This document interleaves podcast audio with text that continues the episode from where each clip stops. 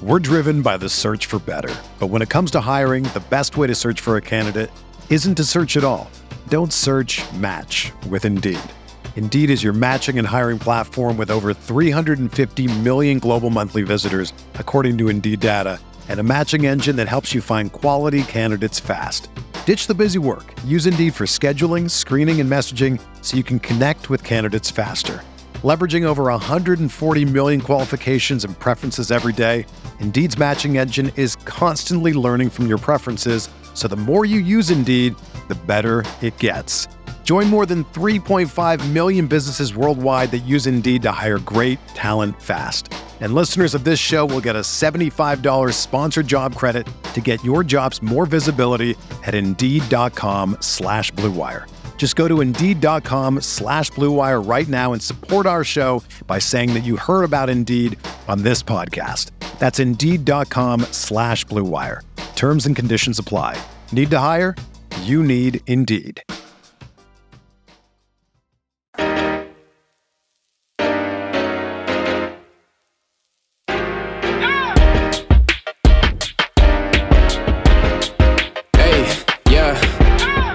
Like Kobe in the fourth quarter. This is the Dane Moore NBA podcast brought to you by Blue Wire Pods, coming at you Monday night after the Wolves' third preseason game. Another win, this time over the Los Angeles Clippers. Tonight, um, I feel like we've talked a lot about the defense here on, on episodes of the past few weeks. So today I want to focus a little bit more on what's sort of popped offensively for this team. I went back this afternoon and watched um, the clips of the offensive possessions of the first two preseason games.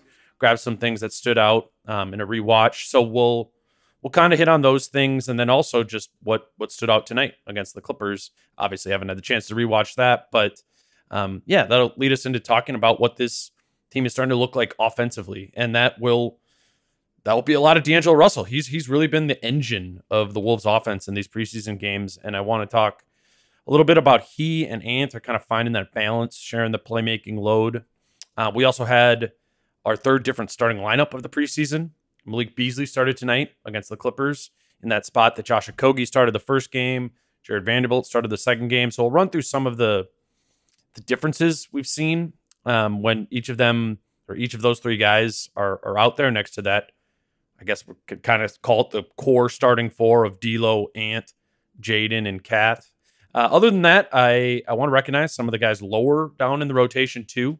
I went back and watched. Uh, wasn't very many clips, but what Leandro Bolmaro and Jaylen Nowell have done in the the first two two games. So we'll hit on that as well. And then also, I think we got to talk about Naz Reid. Um, he sort of popped off tonight against the Clippers. So kind of just talking about what we're seeing, trying to pin down a little bit more what the roles of some of these guys might be. And that will all, I, I don't know, just kind of as I was watching the game tonight, led me to sort of put together a list of the whole roster, just kind of how I think the minutes will shake out. You know, one to sixteen if you include the the two two way guys. So so we'll run through like what the hierarchy is there.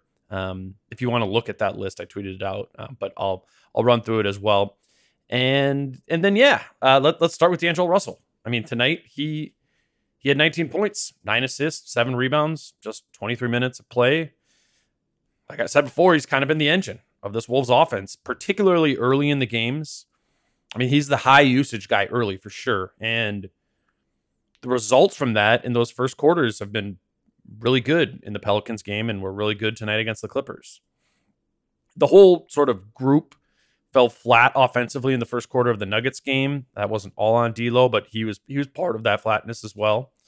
And I just sort of bring this all up in a way of like, you know, I, I can definitely like fall to it. Like, who's going to be the ninth man? Who's going to, what, what system are they going to run? This and that. Like, so much of this team, so much of how good they are or are not going to be is specifically how well Cat, D'Lo, and Ant play and how well the three of them play together. And what, what I feel like we've been able to sort of gather here in these in these first games is that Ant and D'Lo kind of have to navigate a little bit you know, who is going to sort of take that offensive engine load, right? Like who is going to be the sort of primary initiator of offensive action? Because thus far, it's, it's sort of been, and maybe it, to some extent will always have to be, but it, it's sort of been baton passing. And, and what we've seen in all three preseason games is like D'Lo clearly has the baton at the beginning of games. And, and you know, anyone who was able to watch the that second preseason game against Denver noticed when the Wolves were flat, like there was a total lack of involvement by Anthony Edwards. I mean, Ant didn't take his first shot of that game until five minutes into the second quarter. And yet that was i mean that was problematic when when you're like okay the, the wolves are clearly flat here. It's the glaring part of it is that anthony edwards is is not being involved. But the really encouraging part of the first game and then the third game tonight was that you know D'Lo got going but ant also did get going sort of in tandem with him and i think when we think back to that first game as we talked about we, we think about D'Lo having 19 first half points in that game, but we also remember Ant, like as we talked about, all his, his the way his defense got him that big dunk on Brandon Brandon Ingram. He had he had a couple other steals. It, it that he was also making plays while D'Lo was sort of churning the offense. I mean, Ant got the ball in transition. He isolated it a couple times. D'Lo did find Ant on an inbound pass for a layup in that game, but largely, even in that good game, a lot of Ant's offensive involvement was self created, either by his defense or by his isolating. And Ant's lack of usage, it did become more glaring in that second game when he was again either sort of self creating or not really involved at all. The, the rotations, like Ant, it sounds crazy that Ant didn't take his first shot until 17 minutes into the game, but in reality, like he was the sub out early in that game. and Then he came back, you know, in the second quarter, and then he then he started getting his shots. But again, there was a little bit of a wonkiness to the baton passing there. I tweeted during that game that I think it's important for the Wolves to find a go-to team action to get Ant going, you know, something other than just his self-creation when things are a little flat because they, they haven't been flat for much of the preseason. Wolves 3 0. I mean, they've played pretty well, but we know that that's going to happen at times. So, what is that going to be? You know, how how are you going to involve Ant? Because we, we know D'Lo's gonna, you know, is gonna be able to take his shots. We know he has that two man game with Cat, but like, how do we get all three involved? And how in that involvement of all three does does Ant get going as well? And you know, as we think back to the end of last season when Ant was rolling, like there were good three man actions. Obviously, one we've talked about a bunch was that sort of horns action, right? Where D'Lo or Rubio would be up top, and then Ant and Cat would kind of be at the elbow elbows, and it would just involve all three players. And Ant was very, even if he wasn't taking the shot, he was involved in the action. And we, we've seen some stuff like that. We saw a nice, there's a nice play in the, the second quarter of that Denver game. Again, once Ant was started going, Cat and D'Lo ran a pick and roll. D'Lo kicked it, uh, coming off of the screen, kicked it to Ant. Ant drove he was kind of walled off, so he kicked it back out to D'Lo, who'd repositioned outside of the three point line. It was a wide open three. It's like those things where it's all three of them involved in the action. Ant gets his shot at it, but if it's not there, he can go back to D'Lo. He can go back to Cat. Like those are the things. Those are the things we're looking for, and, and when we're not seeing those, it's when you get a little bit concerned about, okay, you know, the whole classic enough basketballs to just to spread around to get all three of these high volume offensive players sort of going. I, you know, and I'm not saying any of this is is for sure something broken between Ant and D'Lo, like splitting those creation duties. Like, I, I mean, I haven't had the chance to go back and look at the clips from tonight's game, but it really did feel like that baton passing was a lot cleaner. Again, D'Lo was going, but Ant was also getting involved in actions, not just not just exclusively in sort of self creation mode. And it, it, probably just is as simple as those two getting more reps together, finding that balance. And, you know, tonight's game definitely suggested that they were doing that, right? Both Ant and D'Lo had 12 first half points. They finished with 17 and 19, respectively. And when I asked Chris Finch about it after the game, Finch definitely seemed encouraged, both by the way that D'Lo has taken the reins in all three of these games, but also by how tonight Ant got it going a little bit earlier. Here's what Finch had to say. Chris, um, in in all three of these games, there's been a lot of D'Angelo early kind of getting going. Uh, how much of that is is by design by you, and how much is that that is D'Angelo kind of taking that on himself to kind of set the tone early? I mean, it's ninety nine point nine percent D'Angelo. the point one is me starting him. so uh, no, it's he's he's been aggressive early, and uh, you know it's it's something that you know he uh, he's trying to set the tone out there, and I think it helps because when you're when he's playing with that attack mindset, you know he has a, defenders on their heels a lot, and uh, that loosens up loosens up the floor for everyone else. Do you feel like the kind of baton passing between him and Ant tonight in in that kind of initiator role was a little cleaner in this game? Yeah, I think I mean you know it was it was a definitely one of our objectives tonight to get Ant get Ant's usage up a little bit.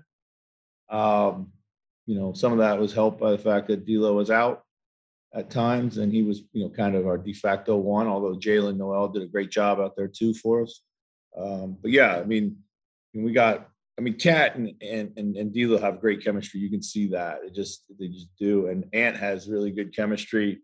Um, you know, with with with Cat as well. We just got to get the three. We just got working out the kinks of the three of them yet. Still, the wonkiest starts to one of these games again was the was the Denver game, right? And and that was the game that Vanderbilt got the start. Um, and I, I don't think it's fair to put that all on all on him. As we talked about, that's just when D'Lo and Ant weren't really weren't really lining up. It wasn't all on Van Vando. I'm not sure if Beasley starting in that game or Okogie being out there next to the other four starters would have been any better. But now that we've seen all three of those guys play next to the starters, I think we can say that each of those players, when they're out there as the fifth starter, is, you know, it, they're going to be different. Um, what we've seen in these preseason games is that the way that Okogie versus Vando versus Beasley are used in that fifth spot, it's very different. They're they're obviously three very different players. And uh, as we take a quick break here, I want to kind of run through what those differences are, at least what we've seen in these preseason games, and what we can kind of, you know, guess the difference will be for one of them when they become the fifth starter next to the the core four starters. So we'll take a quick break and be back here after that. Today's show is brought to you by TickPick. Timberwolves basketball is finally back, and there's no need to exhaust yourself searching all over the internet to find Timberwolves tickets anymore because TickPick, that's T I C K PICK is the original no fee ticket site and the only one you'll ever need as your go to for all NBA tickets. TickPick got rid of all those awful service fees that the other ticket sites charge, which lets them guarantee the best prices on all of their NBA tickets. Don't believe it? If you can find better prices for the same seats on another ticket site, TickPick will give you 110% of the difference in the purchase price. We obviously have the Timberwolves home opener coming up, and the Wolves will be playing at Target Center. So you can use TickPick, they'll have you covered. Obviously, we'll have games all throughout the season. I'll be there at everyone. You can wave to me in the media section. So if you're looking for Timberwolves tickets, visit tickpick.com slash Dane Moore, my full name, today and use the promo code Dane Moore to save $10 on your first order for Timberwolves tickets. That's tickpick.com slash Dane Moore. We're driven by the search for better. But when it comes to hiring, the best way to search for a candidate isn't to search at all. Don't search match with Indeed. Indeed is your matching and hiring platform with over 350 million global monthly visitors, according to Indeed data, and a matching engine that helps you find quality candidates fast. Ditch the busy work. Use Indeed for scheduling, screening, and messaging so you can connect with candidates faster. Leveraging over 140 million qualifications and preferences every day, Indeed's matching engine is constantly learning from your preferences, so the more you use Indeed, the better it gets. Join more than 3.5 million businesses worldwide that use Indeed to hire great talent fast. And listeners of this show will get a $75 sponsored job credit to get your jobs more visibility at Indeed.com slash BlueWire. Just go to Indeed.com slash BlueWire right now and support our show by saying that you heard about Indeed on this podcast. That's Indeed.com slash BlueWire. Terms and conditions apply. Need to hire? You need Indeed. All right, we're back talking about how the different fifth starters have looked next to the Wolves' core starting four of D'Lo, Ant, McDaniels, and Cat. And let's start with tonight's game against the Clippers, where they started Beasley. It kind of went exactly how you would think it would go. You you saw, You saw Finch be intentional about getting Beasley the ball early. Uh, the first play of the game was clearly designed for Malik, and he got a bucket. But we also saw immediately on the other side of the floor, Ivica Zubac got an offensive rebound and a dunk on the Clippers' first offensive possession, which, again, when the Wolves go small, like they did, you know, that's to be expected. They're giving up a lot of size with that starting five. We also just felt the Wolves play really fast in this game that Beasley started, which again, I think is to be expected and normally should be a, a really good thing for Beasley lineups. I mean, Malik thrived in transition last year. The problem this year, it appears, at least right now, is that Beasley's not currently in the same shape he was a year ago. Finch has been asked about that during training camp, and he said that they kind of gave Malik time off at the end of the summer and that he's been working in camp to kind of get back into that same shape. Obviously, I don't know. I don't know what else is going on there, but what has been pretty apparent is that Beasley is not the same player when he isn't in that elite shape. Um, we're we're seeing him leave a lot of shots short, and then he's kind of struggled to explode through contact. He also just he just looks kind of frustrated. The the classic body language of you know my body just isn't doing what I want it to do. So I think this is definitely something worth monitoring here. As you know, we're now eight days away from the season opener.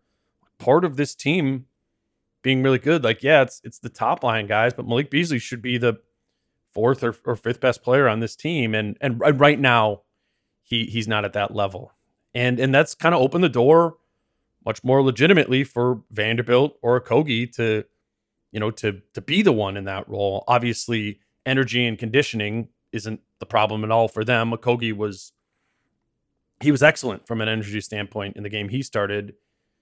And, you know, he also brought energy in the second game when he came off the bench. He didn't play tonight, um, nursing a little ankle injury.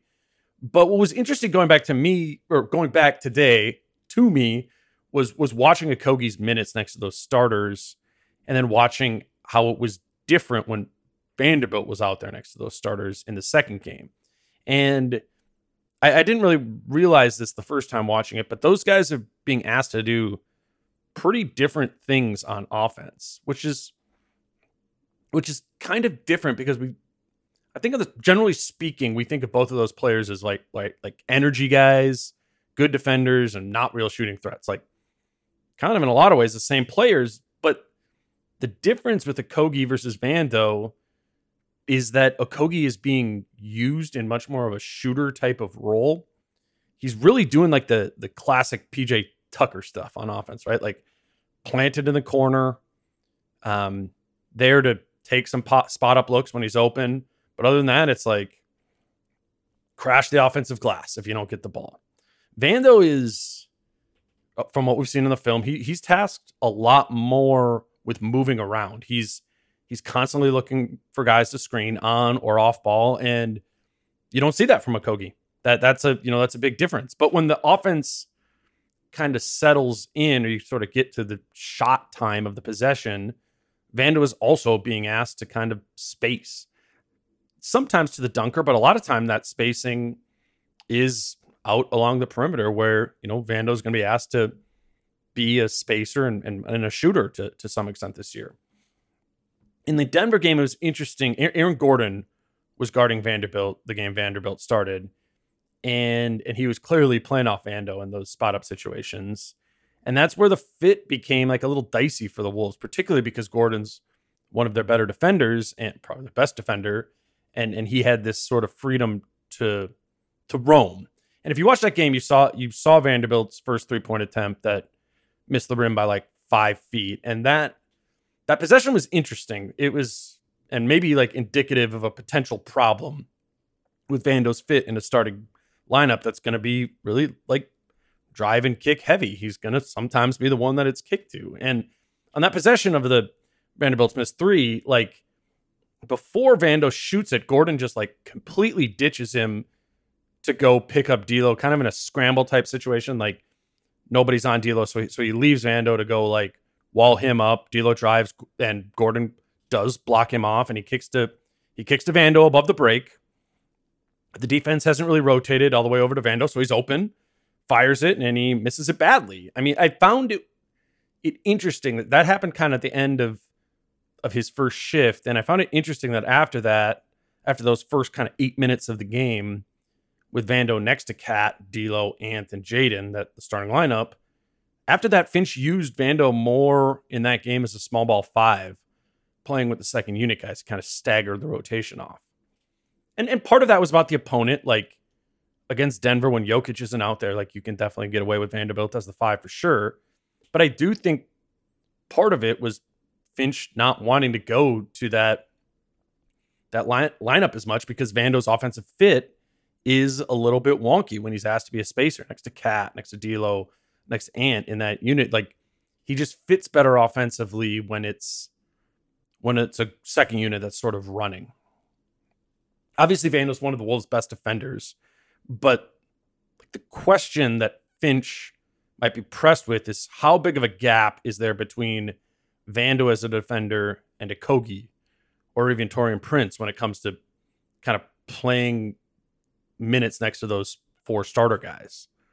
I mean, if, if Okogie can capably guard at the four, which he did in the Pelicans game, he started, then he arguably becomes a better option next to the other starters because his offensive fit is a little bit more natural. That that fit of I, don't want to label him as a shooter, but like the role of a shooter for Okogie is a little bit more natural for him, and it just fits Finch's offensive system a little bit better. What you lose though with the Kogi out there is, you know, compared to Vando, is that you know, teams can hide smaller guards on Okogie, and they probably won't do that against Vando. Like in the Pelicans game, they put Devonte Graham on Okogie, and that was just where they they hit him. But with Vando, obviously he's much bigger and that's more of an offensive rebounding threat, and you just can't do that. I mean, last year Vanderbilt was 91st percentile in the league among of according to like offensive rebound rate, where Kogi, good offensive rebounder too, but 70th percentile. He's he's not as much of a threat there. He's somebody I think more teams will, yeah, just be more comfortable putting a guard on him because they don't think he'll necessarily punish you on the glass. Where Vanderbilt will really punish a uh, another guard if he's matched up on him just by getting offensive rebounds. And again, Okogie is more of a catch and shoot catch and drive type of weapon. You know, in those spots, he can do something with the ball a little bit more when he's catching on the perimeter. Um, and again, Okogie is not a strong catch and shoot player. He's consistently fell in the bottom of the league in catch and shoot three point percentage, but he does have experience doing it. Okogie's taken 477 threes in his career. Vanderbilt's taken seven. I don't know. I'm not drawing any conclusions on who is the better option for the Wolves in that fifth starter position. Um, and I don't think Chris Finch is, is ready to make any conclusions either. Here, after the game tonight, he he talked about how it's it might end up just being matchup driven. This is this is where Finch is at in his head right now about where where he's going with this fifth starter. Hey Chris, do you see the starting lineup tonight as a legitimate option for you as the season starts, or was it more to do with who was available and, and wanting to get Malik going? I think it's a legitimate option. I think uh, you know everything we've thrown out there so far has been a legitimate option for us. Uh, um, so you know we're we're still unsettled in that category, to be honest, Jace. Uh, just continue to evaluate, and it could very well be you know a matchup driven thing for us. You know that may be where it shakes out. What are our best matchups at that point? Because all the all three of those guys that have started so far have really done good things when they've been in there, and uh, you know, Malik obviously creates a lot of space for for everyone else on the floor, and we were able to get to the basket quite easily tonight with him out there. So that's where Finch is with the starting lineup, um, sliding down from the starters and moving to the, the, fringe of the starting or the fringe of the rotation, I guess. Um, I want to give Jaylen Nowell and Leandro Bolmaro some shout outs for the minutes they played in this preseason. I didn't I didn't do a pod after the the Nuggets game on Friday, so we haven't talked about Nowell kind of going off at the end of that game there. And I just want to point out that he's doing a great job of kind of creating offensive space with his offensive attack. I mean, a couple of those drives he had against Denver into like mid-range pull-ups were with Bol Bol switched onto him. And I mean, to be able to create clean space when you have Bol Bol 7-3 Bol Bol on you is that's pretty impressive. And and I think he was I think Jaylen was rewarded for that tonight with I mean Okogie, McLaughlin, and Patrick Beverley all didn't play against the Clippers, but after Nowell had just kind of been like a fourth quarter guy in the first two preseason games, he was the first he was the first player into the game off the bench tonight um, for for D'Angelo Russell, and I think I think Nowell is. I don't think he's going to be in the rotation, but I think he's he's making his case to be a legitimate option, just kind of just out of the rotation um, for where the season starts. And I don't think I think that's something he sort of earned here in training camp in these games. And then with Bolmaro, I'm just I'm just kind of impressed that he looks comfortable out there. Uh, obviously, he's very raw and his his shot has a long way to go. Just kind of watching him shoot in practice and warm ups, you can you can pretty clearly see the added distance of the NBA three point line. It's going to take some adjusting too for him. He he kind of launches it from his shoulders a lot more from above the break than he does, you know, when he's shooting from the corners or when he's shooting from mid range, a, a shorter shot. But overall, like I think Bolmaro looks comfortable. You you can tell he's played a good amount of pro basketball. Uh, his his first play in that first preseason season game, right? Like everyone saw the highlights. He just dimed off that pocket pass to Nathan Knight, and you know he's he, he's yeah he just looks comfortable. He's he flashed the mid range well. He had that pull up game. He looks he just looks comfortable operating at the top of the key, or when he can get catches in the mid range, and and I believe in that because that's also what showed up in his overseas tape when I watched him. You know when I watched him play some this summer, and yeah, I just think it's been encouraging. With Bolmaro, he seemed so nervous at the press conferences, right? And and in some of the drills and practices I've seen, like coaches have had to explain things to him actually a little bit more on defense than on offense. But in the time he's played on the floor in the preseason games, he doesn't he doesn't look lost at all, really. And uh yeah, that that's an, it, exceeding my expectations that I had, you know, kind of coming into the offseason or and coming into the season, which um you know, which I think opens up my mind to the idea that he could maybe at some point in the season with injuries crack the rotation.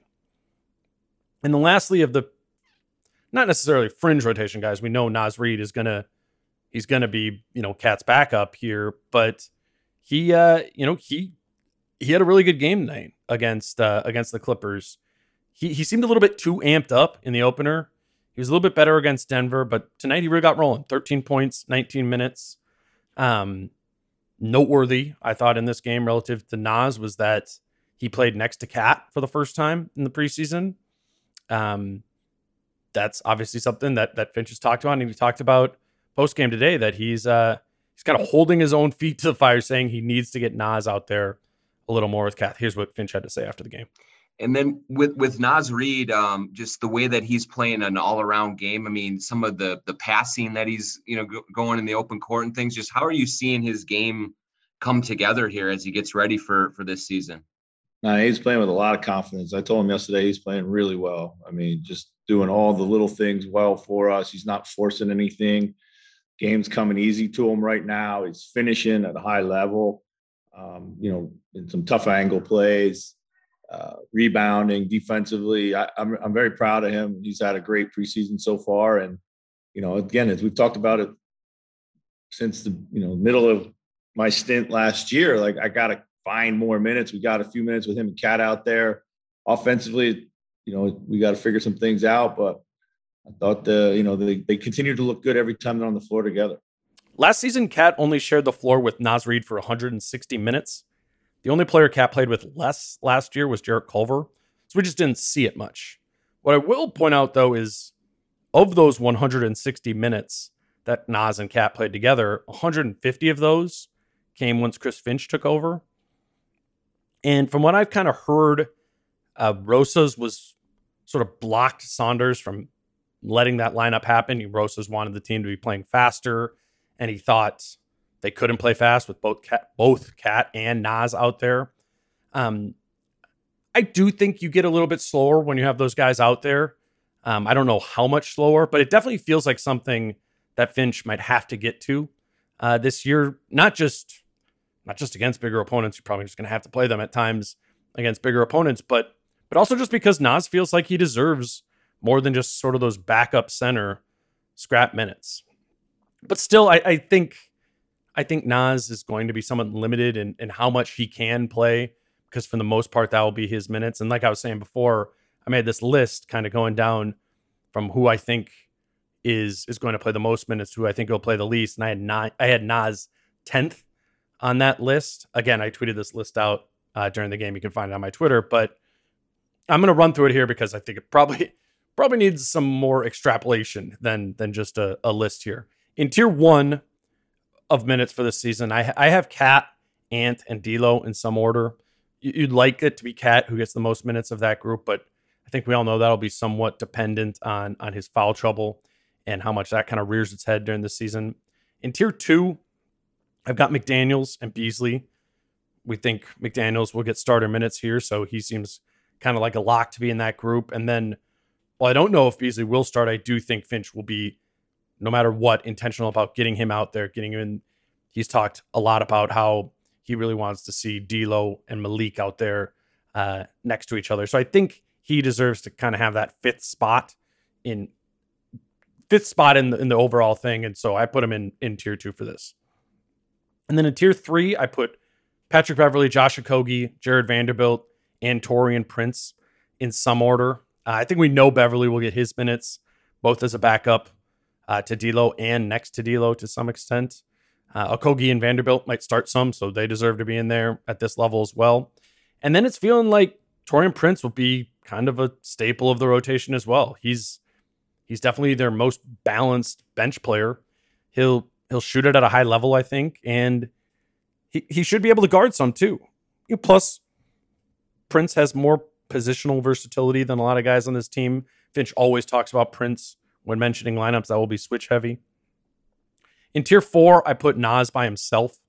We know he's a lock for those 12 to 15 backup center minutes a night, and then maybe a little bit more upside in minutes on nights where Cat is in foul trouble, or maybe even 20 plus minutes if he's getting eight, 10 minutes a game uh, next to Cat in, in the front court. So that's 10 players through those first four tiers, which is kind of like the breaking point, maybe for for what the rotation will be at the beginning of the season. Tier five, then I put Jordan McLaughlin and Jaylen Nowell. These are the two guys who I think have a chance at cracking the rotation if Finch decides to go 11 deep. To be fair, I think McLaughlin is probably ahead of Nowell in this. Um, you know, McLaughlin he didn't play. McLaughlin didn't play in this this third game, but he's in the preseason. He's been in the meaningful minutes part of the rotation in the two games he's played. Finch has talked like many times about liking J Mac next to D'Lo. Again, not just as a backup. And then out of the rotation, I think for sure in tier six to start the year is Bolmaro, Jake Layman, and Nathan Knight. I'd be shocked if any of them are playing non garbage minutes at the beginning of the season. But if injuries happen to guards, right, like Bolmaro would be the next man up to kind of enter into that group. Injury to a wing, Jake Layman, and an injury or I guess serious foul trouble in a game that would that would lead you to believe that Knight would be the guy to kind of come up there. Those guys also in the scrimmages I've watched are all they've been the guys wearing the yellow jerseys, uh, which kind of signals that they're in the third unit. McKinley Wright has also had a yellow jersey on, but I put him down in the last tier, tier seven, because I think just numerous injuries would happen, hap, like have to happen to point guards for him to be able to crack the rotation at all. For somehow the this team is now pretty deep at point guard. very, very different than last year. So yeah, that's where my head is at here. Uh, three preseason games into the year. I'm sure this list will seem very stupid in like two weeks, but that's where I'm at right now. Uh, the Wolves do have one more preseason game in Brooklyn on Thursday before the season starts on the following Wednesday. Uh, from a pod schedule standpoint, I'm actually going to be out of town for the next few days, but Britt and I are planning on recording a trio of pods this coming weekend, sort of previewing the season. We'll do one episode on the guards, one on the wings, and one on the bigs. So you can look for those to begin to trickle out over the weekend, which will really lead us right up to the opener on the 20th, which is Wednesday. Um, it's going to be here before we know it, and then we'll we'll really be rolling. That's uh, that's all I got for you tonight. Barring some sort of you know, wild development over the next few days, I will talk to you all with Britt this weekend. Until then, I'm Dane. Peace out. How I'm feeling, man, I hope it never stop, yeah. Green and hot so you can find me in the crowd, yeah, yeah. Don't let standards ever, ever bring you down, yeah. Hope you dancing like nobody else around, yeah.